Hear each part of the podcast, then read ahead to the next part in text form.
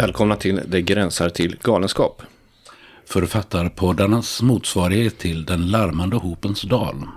Jag heter Martin Engberg. Jag heter Jessica Schiefauer. Jag heter Elin Bordy. Och jag heter Erik Andersson. Men eh, vänta nu, du är ju inte Mattias. Nej, man kan inte få allt. Nej. Eh, men det är ju faktiskt inte någon slump att vi har med dig idag. För vi tänkte ju faktiskt göra en intervju med dig, Erik Andersson. Om eh, ditt eh, författarskap och ditt översättarskap. Och passa på med det när eh, Mattias ändå är ute på vift och gör andra saker. Vi har hört att han har dragit iväg till Antarktis för att leta efter någon försvunnen bok eller vad det var. Ah, nu igen. Ja, eh, ja men då har vi med oss här då Erik Jörgen Andersson. Född 1962 i Västra Bodarna, där du fortfarande bor idag, helt enkelt. Jag har inte rört mig så långt, nej. Och du har ju en, jag har en gedigen hög med böcker här framför mig. Eh, som du har skrivit. Det är ju en eh, nästan svåröverblickbar eh, produktion. Kan man räkna upp det så rör det sig om fem romaner, två novellsamlingar, en drös essäsamlingar. Ett par av dem handlar om översättande. Eh, någon handlar om laggårdar. Eh, en, den senaste heter Tanksträcket som försvann. Eh, den, din senaste bok är en novellsamling som heter Har du försökt stänga av och slå på igen? Och då har vi inte ens nämnt eh, din översättargärning som också eh, är ganska stor vid det här laget. Omfattande. Ska vi räkna upp titlarna? Ja, vill du göra det? Så kan vi gå över till nästa avsnitt. Men man kan väl i alla fall nämna att du har översatt Tolkien och James Joyce som bland det mest eh, kända. Contoy Bin och så vidare och så vidare. Men vi kanske kan återkomma till några fler namn så småningom. Det är lite svårt så här och eh, jag menar hur ska man presentera någon? Eh, men jag hittade en eh, väldigt bra text tyckte jag på Bonniers hemsida, ditt gamla förlags hemsida, där det står så här. Eh, Erik Andersson föddes 1962 i Västra Bodarna utanför Alingsås och flyttade på 80-talet till Göteborg där han lärde sig att trycka science fiction fanzines, visa videokonst, skriva enklare akademiska uppsatser, läsa korrektur, översätta, författa kulturartiklar och romaner. 2002 återvände han till Västra Bodarna för att pusta ut, men har dock tagit sig, tagit sig samman emellanåt och bland annat gjort en nyöversättning av Tolkiens ringtrilogi och skrivit en hyllad och nästan prisbelönt samtidsroman i en levande historisk miljö, Den larmande hopens dal. Nästan prisbelönt. Ja, det, ja, det var väldigt nära tycker jag. Vi är flera nästan prisbelönta författare vid det här bordet, ska jag säga. Välkommen. Det är väldigt roligt när man får reda på det, att man nästan har fått ett pris. Så tänker man, ja, ja vad, vad nästan roligt. Det stod mellan dig och en till. Vi valde den andra. Ja, tack. Ja. Ja. Eh, ditt nya förlag Norstedts har en mycket torftigare presentation. Men jag, anledningen till att jag läste det var också för att jag misstänker att det kanske är författaren själv som har skrivit delar av den här presentationen. Ja, ingen annan skulle jag kunnat få med så mycket intressanta upplysningar, tror jag inte det.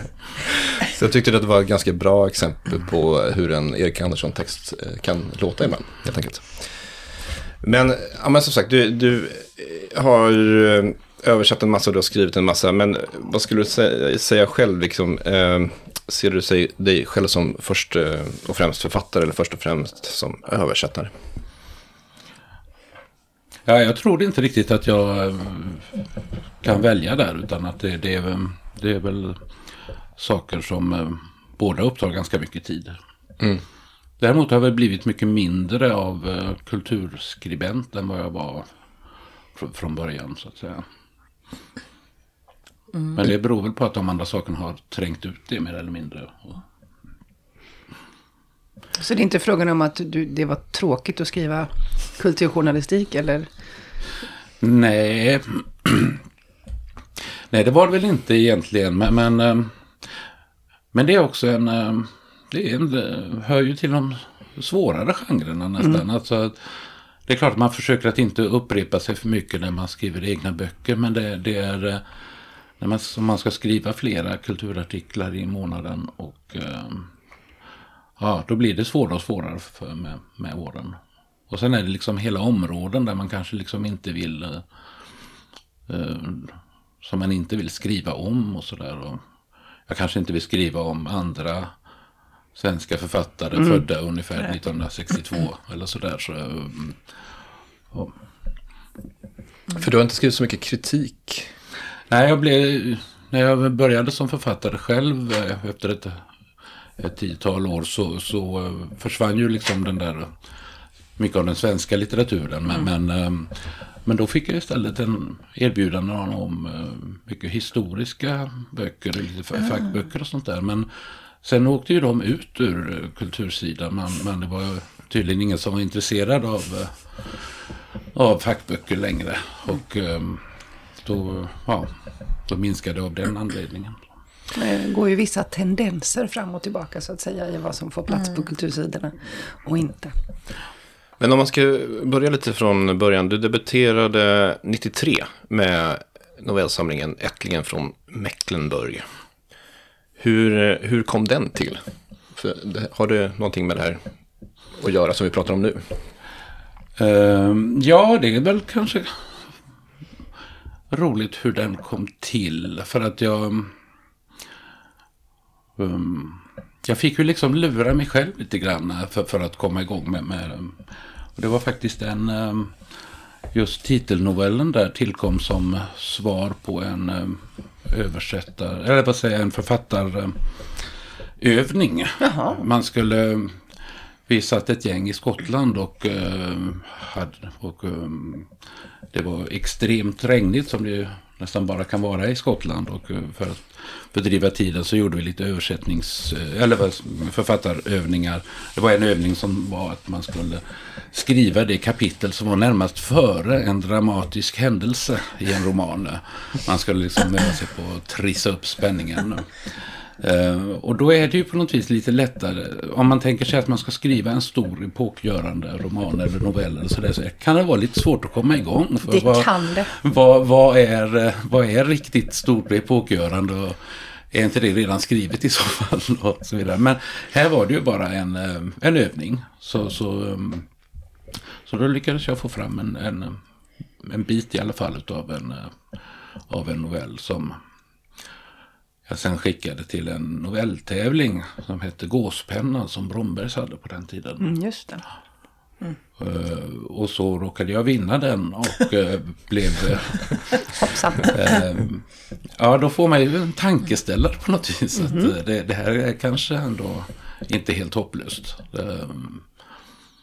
Men sen dröjde det ju några år till innan jag skrev någon ny novell. Men, men.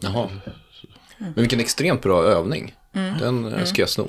eh, tycker jag. Ja, väldigt roligt. En gång till då. Att skriva kapitlet före en stor dramatisk händelse. Ja. ja, just det. Ja. Mm. Ja. Ja, jag tror det var hämtat ur en bok av John Gardner, heter han så? ja, det finns en sån. Ja.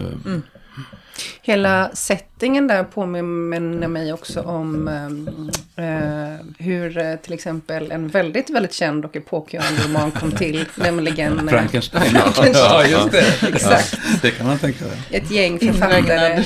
sitter inregnade eh, på något tjusigt ställe någonstans och gör en liten övning för att fördriva tiden. Et voilà! Så kan det bli. Men det blev och ingen, inget monster, bara en novell den här gången. Eh, Men var, var inte tanken från början att bli författare? Du började översätta tidigare, eller var det här någonting som du liksom, så som du beskriver det nu, mer halkade in på?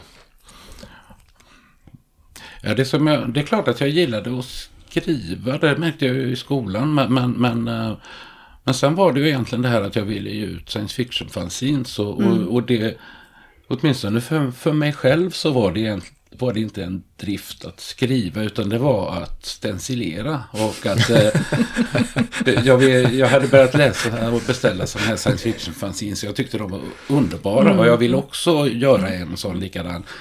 Och så tänkte jag att i första numret då måste jag nog skriva lite själv eh, innan jag börjar få det strömmar in bidrag lite mer spontant sådär. Men första numret kanske jag kan skriva lite själv då så att, jag, så att det kommer igång. Sådär. Ehm, För det, det, det var också det du började översätta, eller hur? Det var, det var science fiction. Ja, det var det. Det var några år senare. Men det var ju liksom genom eh, kontakter i, i den här eh, SF-rörelsen som jag fick erbjudande om det. Mm. Men det var ju mera, eh, just översättning var ju mera för, för att eh, man måste ju ändå försörja sig på något sätt. Mm. Vad hette fanzinet? Eh, Det var ett som hette Der Leuchtturm eh, och ett som Oh. hette Abstrakt Astrakan och sen var det lite, lite andra olika eh, Abs- titlar. Abstrakt astrakan. Ja. Underbart. Hur, hur, vad, vad krävs för att det fanzinet ska återfödas undrar jag. Genast och omedelbart. Det låter ju helt fantastiskt. Ja, någon måste förse mig med en stencilapparat för jag har inte kvar någon längre. Det är alltså stencilerandet som är... Ja, det är Liksom ju hjärtat i hjärtat, processen. ja. Jag ska se vad jag har nere på landet. Ja. Det kan finnas en, en hel massa spännande. Och sen måste man ha rätt stenciler då också och korrekturlack. Och korrekturlacket är också. Eh, Jag kan inte lova, men jag ska på allvar se vad jag kan eh, frambringa. Jag blir, jag blir jättenyfiken på, eh, på det här liksom sammanhanget. Science fiction, Göteborg, fanzine. Vad, vad, vad var det här för människor liksom? Hur kom du i kontakt med dem? Hur... Ja, det var väl någon annons i det här eh, Jules Verne-magasinet hette det, en, en SF-tidskrift. Och då fanns det lite annonser där för man kunde skicka efter gratis provnummer av, av fanzines och sådär. Men de här fanzinmakarna, de var ju inte väldigt många kanske, men det fanns väl hundra personer lite drygt som var intresserade av det här. Och de bodde ju lite varstans runt i, i, i landet. Ehm, men det var ju ett väldigt bra sammanhang för att man fick eh, alltid mycket reaktioner på det som man skrev. Och så kunde man ju då publicera de här reaktionerna i nästa fanzine. Ja. Och, så, så att, eh, ja, då ble, blev det mer och mer av sig, av sig självt på något, Just det blir som ett pågående samtal nästan. Som... Ja, just det. Och, ehm, så det var ju nästan en chock när man jag skrev de första sakerna i, i ehm, Göteborgs-Posten. Att det, det kändes ju som, nu var det liksom på riktigt, men man fick inga reaktioner. Ingen alls liksom.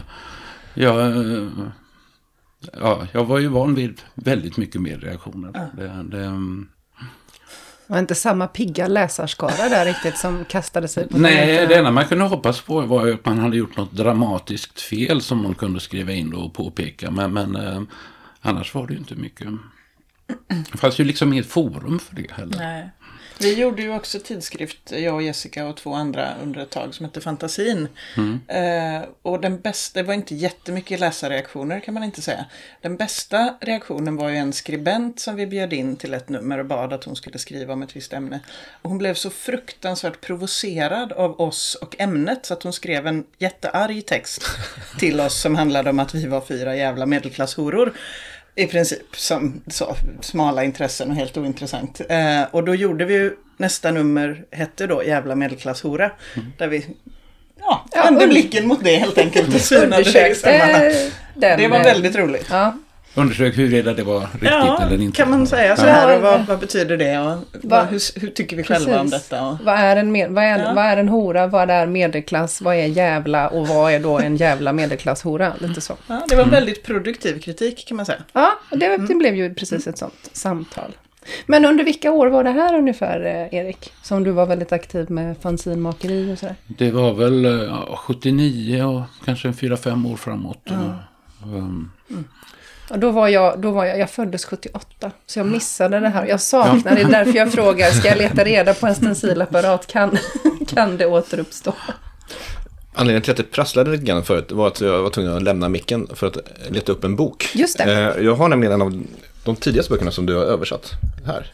En Philip K. Dick? Kan det här vara en, till och med din första Nu ser Erik eh, inte helt... I- Eh, Inte den första kanske, eller? jag tror att det är nummer två, Det är nummer i två. min verkförteckning. Det är alltså en eh, roman av Philip K. Dick som heter Dråparen. Ja, Och vågar den, du bläddra i den här eller? Det ser, att det ser förskräckt ut. du ser väldigt förskräckt ut. Men det här är ju en bok som kommer väldigt mycket från den här miljön där Sam J. Lundvall var väldigt Ja, just aktiv. det. Det är alltså en, en bok med gula pärmar. Så den som har letat efter liksom, lite äldre science fiction känner ju verkligen igen den här. Har du betalat utgåvan. 175 kronor? Ja, det måste jag ha gjort. Jag skulle lätt... Det var det Du klart kan, du, värt. kan, du kan få tillbaka det om du vill. Nej, Nej, nej, nej, nu, är du, nu gör du dig mindre än vad du är Erik. Det får du inte.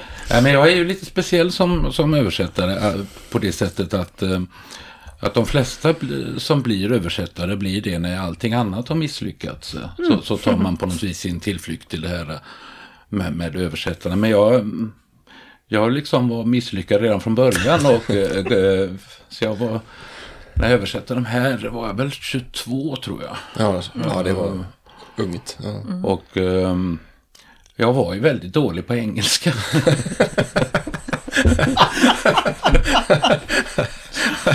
jag tänkte att jag kanske, jag kanske lär mig efterhand. Ja, har, har du gjort det? Ja, sådär alltså. Det är klart att jag kan en del engelska nu. men, men måste man vara bra på det språket man ska översätta från? Eller? Ja, alltså det... det det, Dum fråga. det underlättar ju arbetet. Ja. Men då är väl också Dick svår att ge sig på tänker jag. Det är inte den allra lättaste engelskan. Eller det är ju inte något av det du har översatt i och för sig. Men, men Nej. om man ska börja. Hur, hur Ja. kommer det sig att valet föll på den, höll jag på att säga, om det här är din andra? Var det något, tog du själv initiativet till att översätta just den här, eller kom det från... Nej, nej. Något det, annat det, håll? Ja, det kom från för, förlaget. eh. Jag var ju glad att jag fick någonting överhuvudtaget att översätta.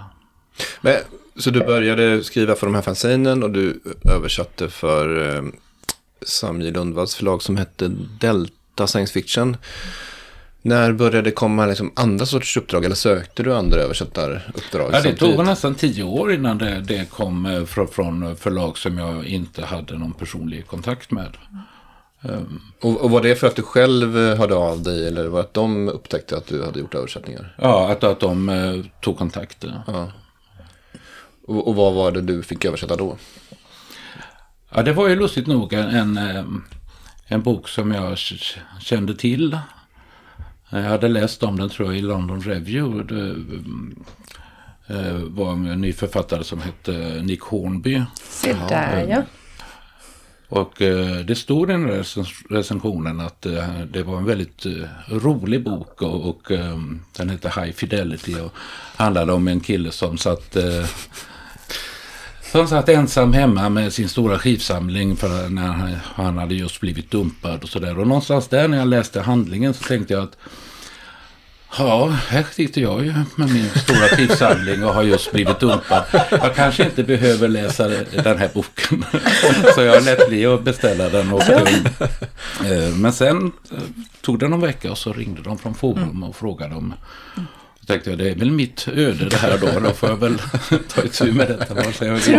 jag. För då blev jag ju också väldigt eh, smickrad och glad. Det här är ett förlag som eh, inte känner till mig egentligen sedan tidigare. Och, eh, men har tydligen läst något som är översatt som får dem att tro att det här vore rätt att eh, satsa på. Och kanske tänkte de, vänta nu, det finns en som heter Erik Andersson som också har en väldigt stor skivsamling och som sitter hemma och som just har blivit dumpad.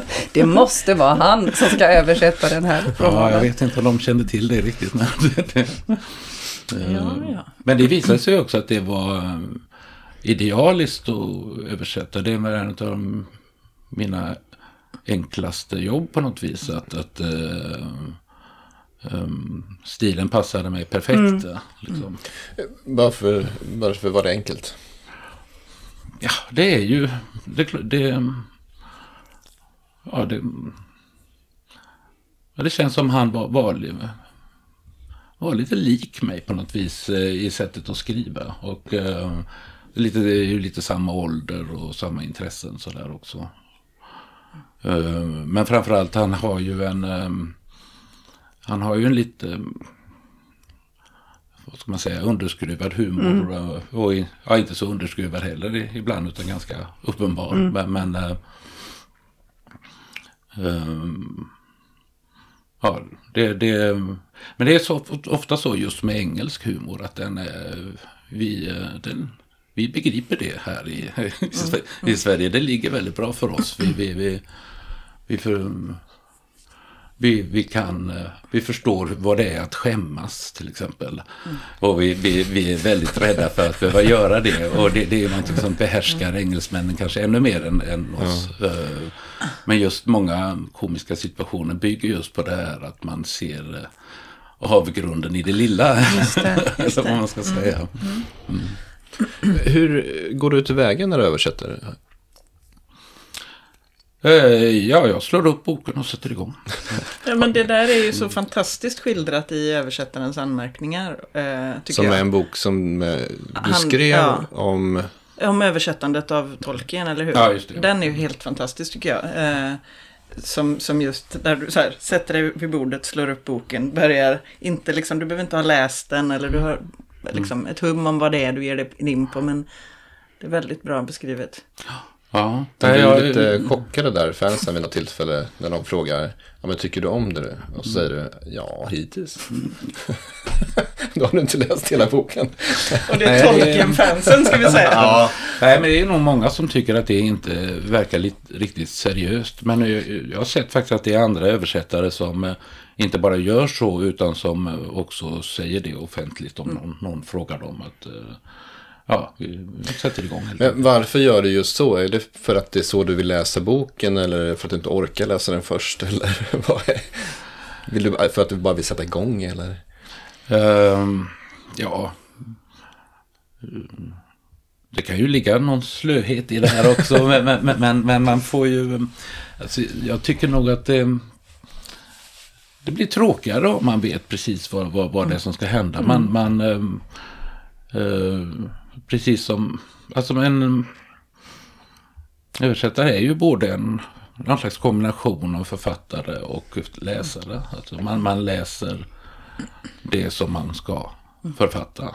Eh, och, eh, och då är det ju lite spännande att inte veta vad som händer på nästa sida. Eller hur det kommer att gå i den här boken överhuvudtaget. Nej, Eh, ja. Jag funderade på det om du har samma eller liknande ingång när du skriver ditt eget skönlitterära.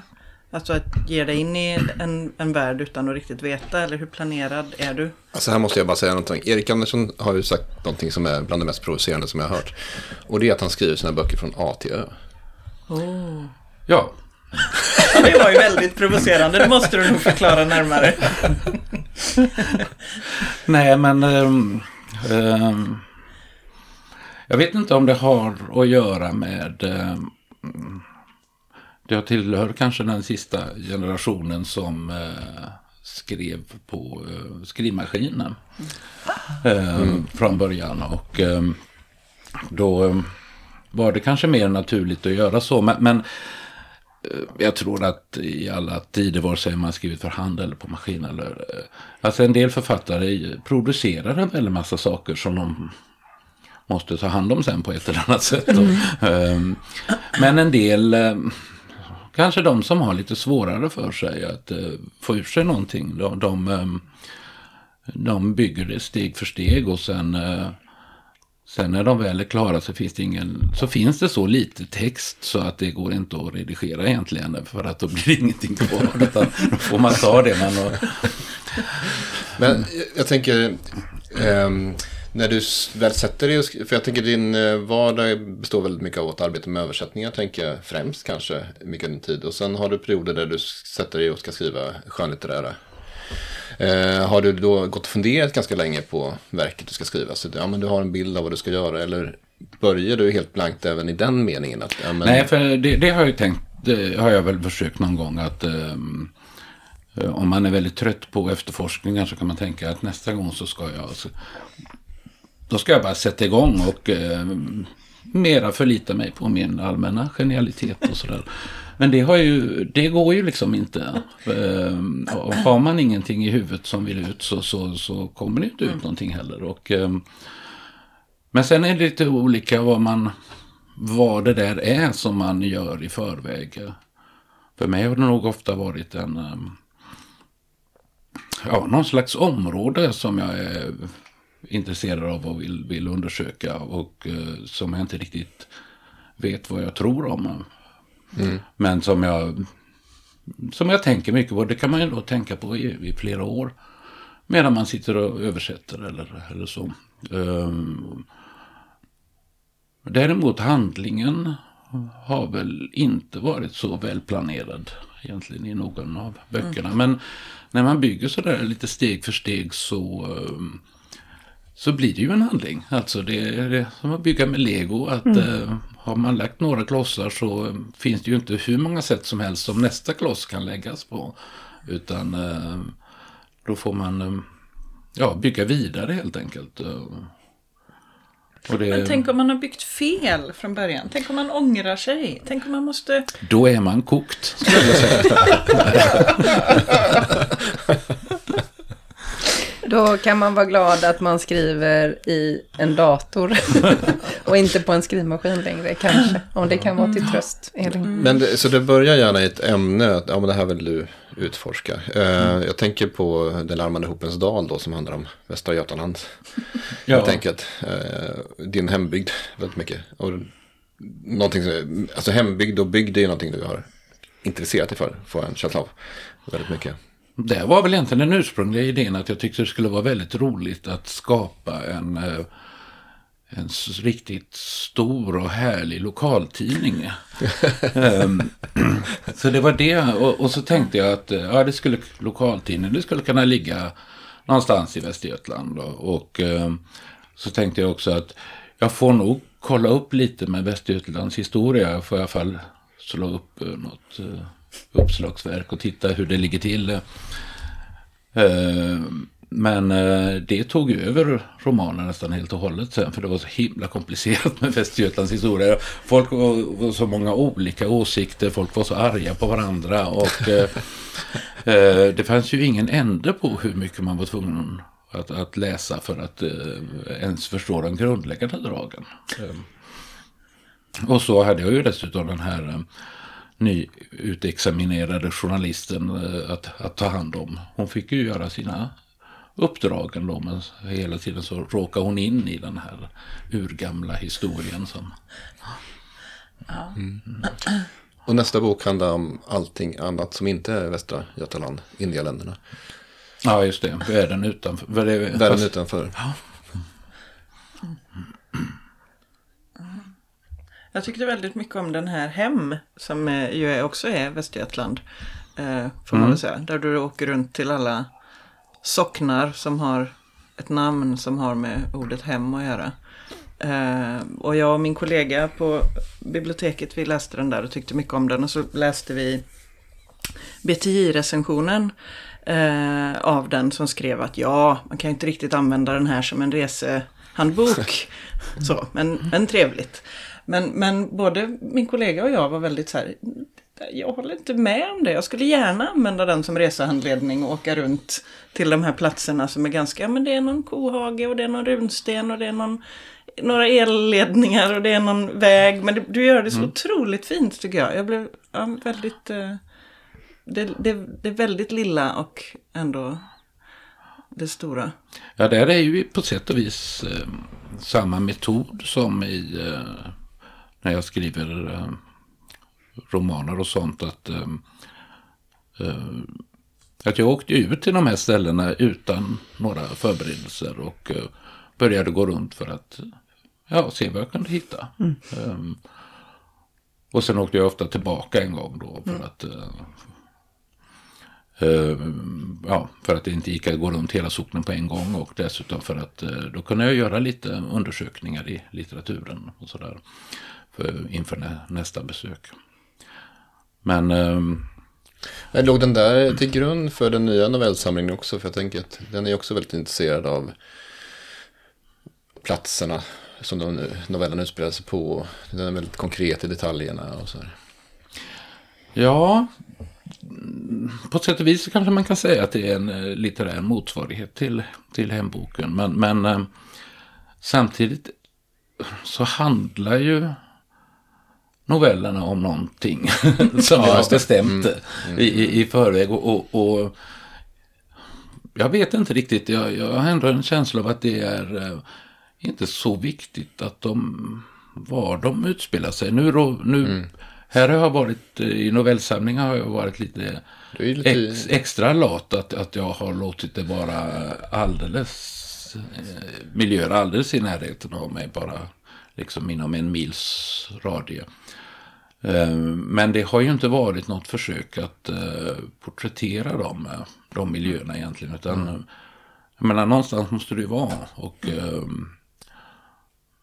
ja, så har det blivit så. Ja, Jag tror att jag tänkte kanske mycket på det här att det är texter som intresserar sig för det nära och det lilla lite grann någonstans. Så Jag hade någon där skrivit att jag skulle säga någonting om, om att dina texter ofta innehåller någon sorts absurd humor, att det sällan rör sig om stor dramatik. Och så läs, men sen råkade jag läsa en sak som du själv hade skrivit om, om författaren Helle Helle. När du skriver, eh, man kan säga att Helle Helle skriver om de små eh, nära tingen, om man med det menar ångest och kärlek, liv och död. och då tyckte jag att ja, men det, det där är ju exakt vad Erik Andersson själv gör, tänkte jag. Ja, det var en... eh, Jag mycket nöjd med den formuleringen Ja, faktiskt. Det passar väldigt bra på Helle Helle. också. Ja, det gör det också. Det, um, um,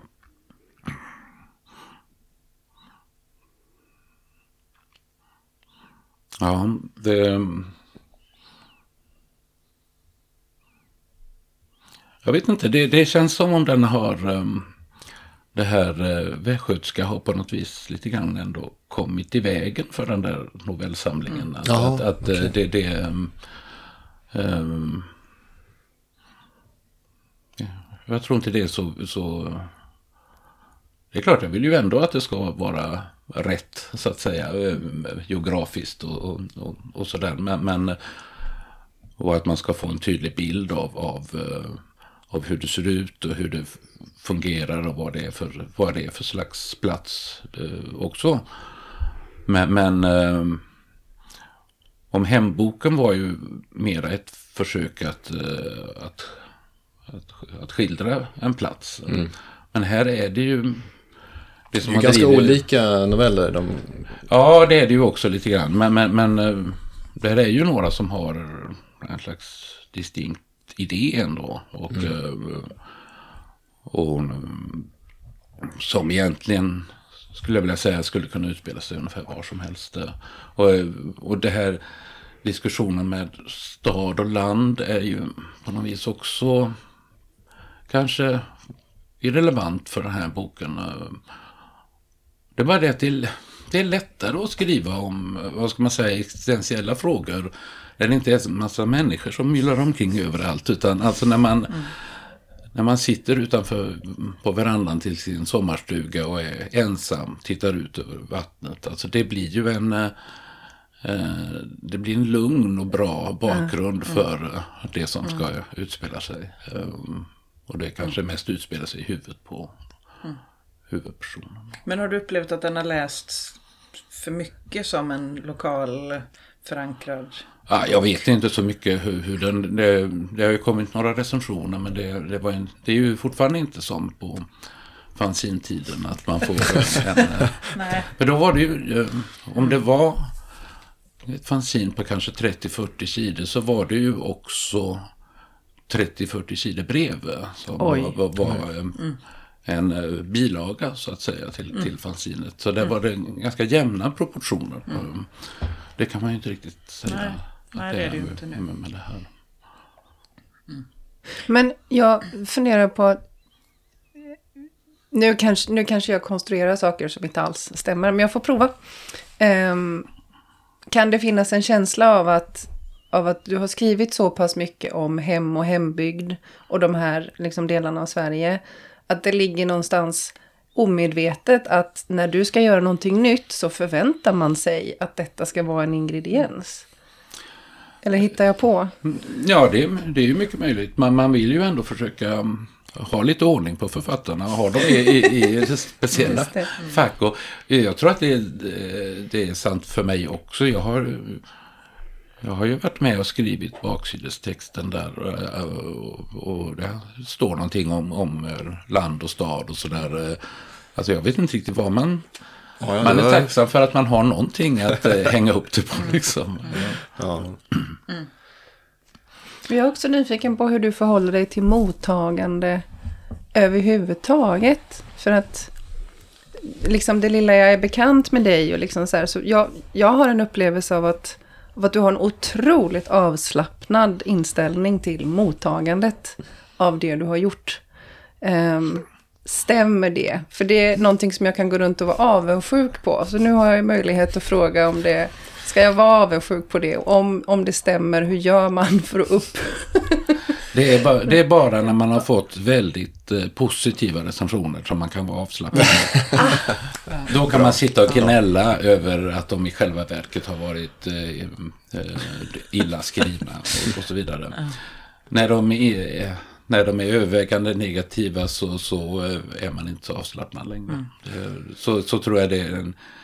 Jag har ju liksom, ja, som du känner till, så vi har ju tillsammans jobbat med eh, kritiken i ord och bild till exempel.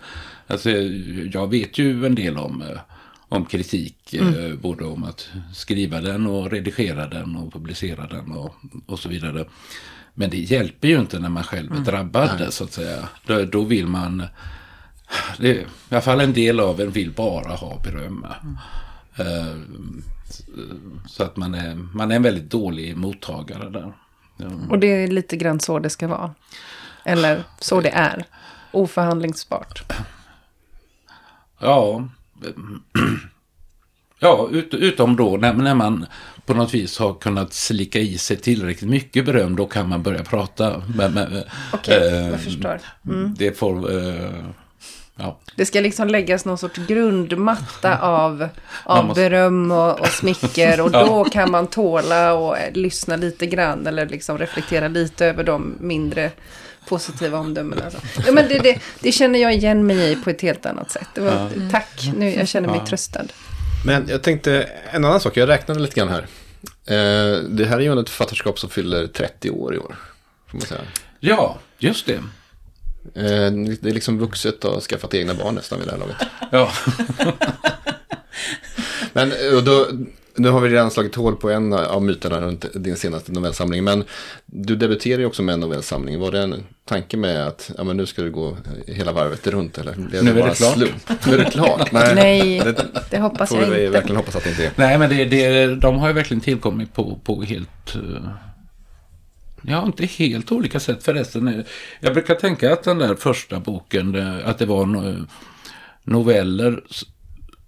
Så var det ju det för att jag kunde omöjligen få ihop någonting som eh, var längre än så. Eh, och, ehm, det är lustigt också, om man tittar på den här titelsidan där så, så, ehm, så står det inte att det är noveller utan det står att det är berättelser. Just det. Men det är för att det inte är någon innehållsförteckning eller? Uh, jo då, det finns det nog. Men, men, men ehm, Och den boken som vi bläddrar i nu, det är alltså... Ett, Ättlingen från Mecklenburg. Ja. Men eh, då var det en helt annan diskussion än vad det är idag. Alltså då var det eh, författare som ville komma bort ifrån, man förknippade novellgenren med eh, ja, överraskande slut och knorrar och eh, alltså det är en traditionell uppläggning sådär. Och bland det, på universitetet var det liksom tal om att det skulle kallas kortprosa, men berättelser det var liksom lite neutralt. Um, nu har ju berättelse blivit någonting helt annat. Det är ju nästan jämställbart med content. Eh, och, och, um, eh, så nu eh, var det ju mycket mer bättre läge att, eh, att kalla det för noveller. En- Och dessutom tycker jag nog att de, de är lite mer, eh, de här nya novellerna, att de, de är lite mer, eh, ska man säga, traditionella. De har i alla fall en början och ett slut. Det är inte eh, bara något som pågår ett tag och sen, ett tag och sen upplöses av utmattning. Nej, man kan ju säga att den här första novellen i samlingen har ju en twist. Verkligen. Som inte går av för hackor. Men vi ska inte säga Nej, någonting jag mer tror om inte det. det för går att den, att, att prata vi om den utan förstöra den. Men å andra sidan så flera av novellerna, eh, tydligt slut så är det samtidigt så på ett, de, de slutar väldigt, väldigt bra alla de här novellerna tycker jag. Men det, är- det, ibland så är det ju mer att de klingar av nästan. Men som att de är som utsnitt. Mm. Jag Alltså, jag, för det var en sak som jag satt och funderade på. Hur visste du att det skulle sluta just här? För det är ju ett exakt bra slut. Ja, men det är ju så man, eh, man, man kanske blir lite bättre med det på, genom åren. Att just när man får den där känslan att här är det slut, så slutar man. Ja. Men jag kan ju säga det att den första eh, romanen, eller för, säga, första novellen där som har ett lite dramatiskt slut. eh, de- den, eh, Vi Ni- pratar alltså om den Lyssnare, ni måste senaste. läsa den för att förstå detta. Bara så att alla ja, hänger den med. senaste novellsamlingens första Ja. novell, den har ett... det, var ju men, det var meningen att det skulle bli en roman alltså. Jaha, Ehm, Ah, det blir ju väldigt svårt att fortsätta efter det slutet. ja, men det tog mig två år att fatta att, att eh, det här går inte. Wow! För den känns ju helt klockren. Alltså man Ja. tänker bara så här, vilket genialt upplägg. Jag var upplivad i en halv dag när jag hade läst den. Alltså helt euforisk över den här uppbyggnaden. Ja, ja, Men, nej, men då, då måste jag bara fråga en sak, som vi, och vi kan vi nästan inte säga, säga heller, för det är nästan att vi spoilar för mycket, men eh, hade du, titeln kom du på när du kom på att det skulle inte bli en roman? Ja, Den idé jag hade var egentligen den där scenen. eh, det- Som den slutade med. Det, det var egentligen bara det. Eh, Jag såg framför mig det precis. eh, Men jag höll vi- ju på här att försöka berömma mig själv om att jag blivit så klok med åren och att eh, förstå när en berättelse är slut. Men här tog det två år. Jag borde ha gett upp direkt. För att det, det och, och insett att eh, det här var väldigt bra som det var. men, men, men varför, om, om det går att minnas, varför ville du att det skulle bli en, en roman? Eller var det bara liksom någon sorts, något du hängde upp dig på? Ja, alltså det var väl att jag hade um, förutsatt mig att... eh, Eller det kändes som om det här var en berättelse som, var, som skulle kunna ta... Det kändes inte som en novellidé Nej. liksom. utan Det kändes som en del i en större berättelse. Men, men, men eh, och om, eh, om henne, hur hon eh, eh, liksom långsamt kommer in i det här. För henne är ju det här livet på landet lite främmande ändå ju. Eh, inte totalt främmande, men lite främmande är det ju. Och hon ska flytta dit ensam. Och jag tyckte jag såg fina möjligheter där. Eh, men sen kom jag på då långt, långt om länge att eh, eh, man kan skriva kanske andra berättelser också då. Och ju, det här kan bli kanske en novellsamling. Och, eh, nu vet jag inte hur mycket det... Om det, det är ingenting direkt som hänger kvar från den där... Ja, lite granna kanske från den här ursprungliga idén med... med eh, för Det är ju många människor som är ensamma i den här... Eh, ja, ensamma med sitt öde, så att säga. Och eh, som de kämpar med, försöker foga sig i. Men jag tänker så här, 30 år, eh, eh, är det mycket som har förändrats i hur du liksom skriver och översätter?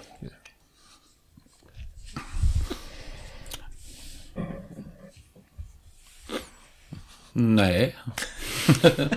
Tror jag inte. Jag, jag har inte kommit på något eh, knep eller så. Hur, hur man får saker och ting. Jag tänkte om du nej, men, ändrar sättet att jobba på på något sätt. Liksom, eller det, du, gör, går tillväga som du alltid har gjort. Ja, det finns inte mycket genvägar att få. Eh, Hoppades du på någon typ av Martin? Nej, jag förväntade mig på- att han skulle säga nej. men man vet ju Men det är aldrig. klart att ibland eh, vissa saker går lite lättare och vissa saker är lite trögare. Och, ehm, men det som man verkligen skulle vilja ha hjälp med som författare i alla fall är, är ju de här perioderna när det inte riktigt eh, kommer någonting eh, alls. Eh, och att man skulle kunna känna ett större lugn. Ja, just det. Över att det, det här kommer att lösa sig när eh, saker och ting har lagt sig till rätta i huvudet.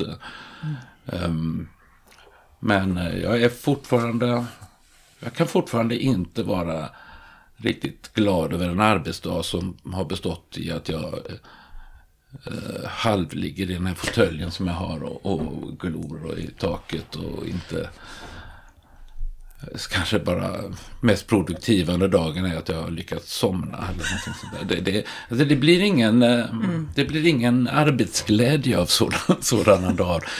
Men det är klart om jag skulle prata med någon annan så, så skulle jag ju säga, ja men det där tillhör ju jobbet. Eh, Det är så det går till att skriva. Eh, eh, Om man liksom tvingars, tvingar sig att, att verkligen få fram ett visst resultat varje dag, så ett visst antal sidor eller så, så kommer man att skriva på ett sätt som inte man kommer att ångra sig senare tror jag. Att, mm. Men så slutsatsen av 30 års erfarenhet som författare är eh, det där, det blir inte bättre. Nej.